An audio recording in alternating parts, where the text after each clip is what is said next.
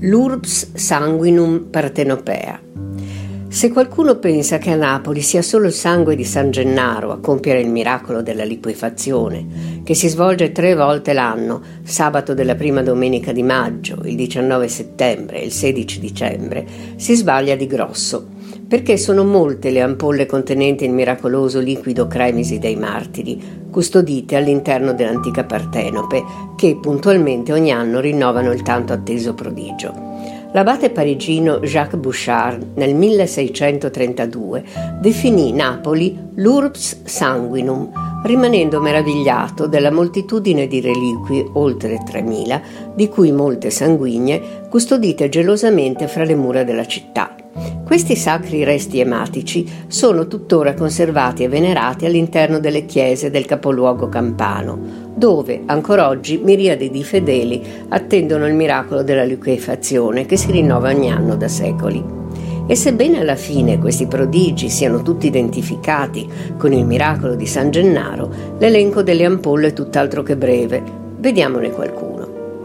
A contendersi il primato col santo patrono è sicuramente Santa Patrizia, le cui reliquie sono custodite oggi presso la chiesa di San Gregorio Armeno. Questa santa, che visse nell'VIII secolo, portò a Napoli numerosi cimeli religiosi appartenenti a Gesù e a sua madre Maria.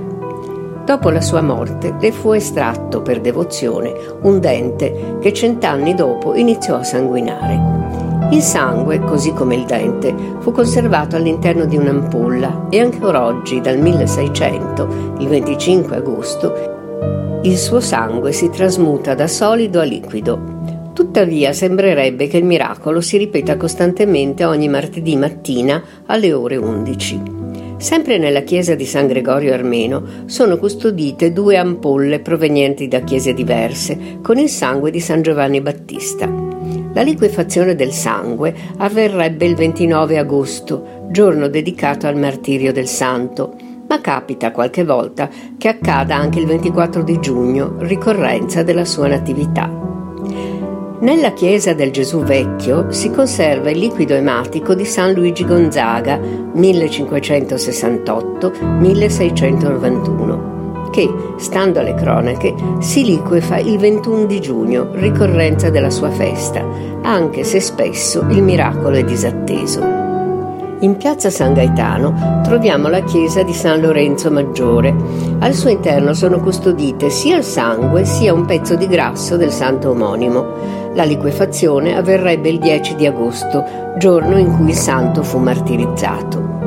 Dunque, a Napoli il sangue dei martiri scorre copioso e chissà, forse, sarà per questo che sia stata scelta per conservare le spoglie mortali di Vlad III, principe di Valacchia, meglio conosciuto come il conte Dracula. Si dice infatti che lui, il principe della notte, sia stato tumulato dalla figlia Maria presso la tomba della famiglia Ferillo nel complesso religioso, oggi polo museale, di Santa Maria la Nova.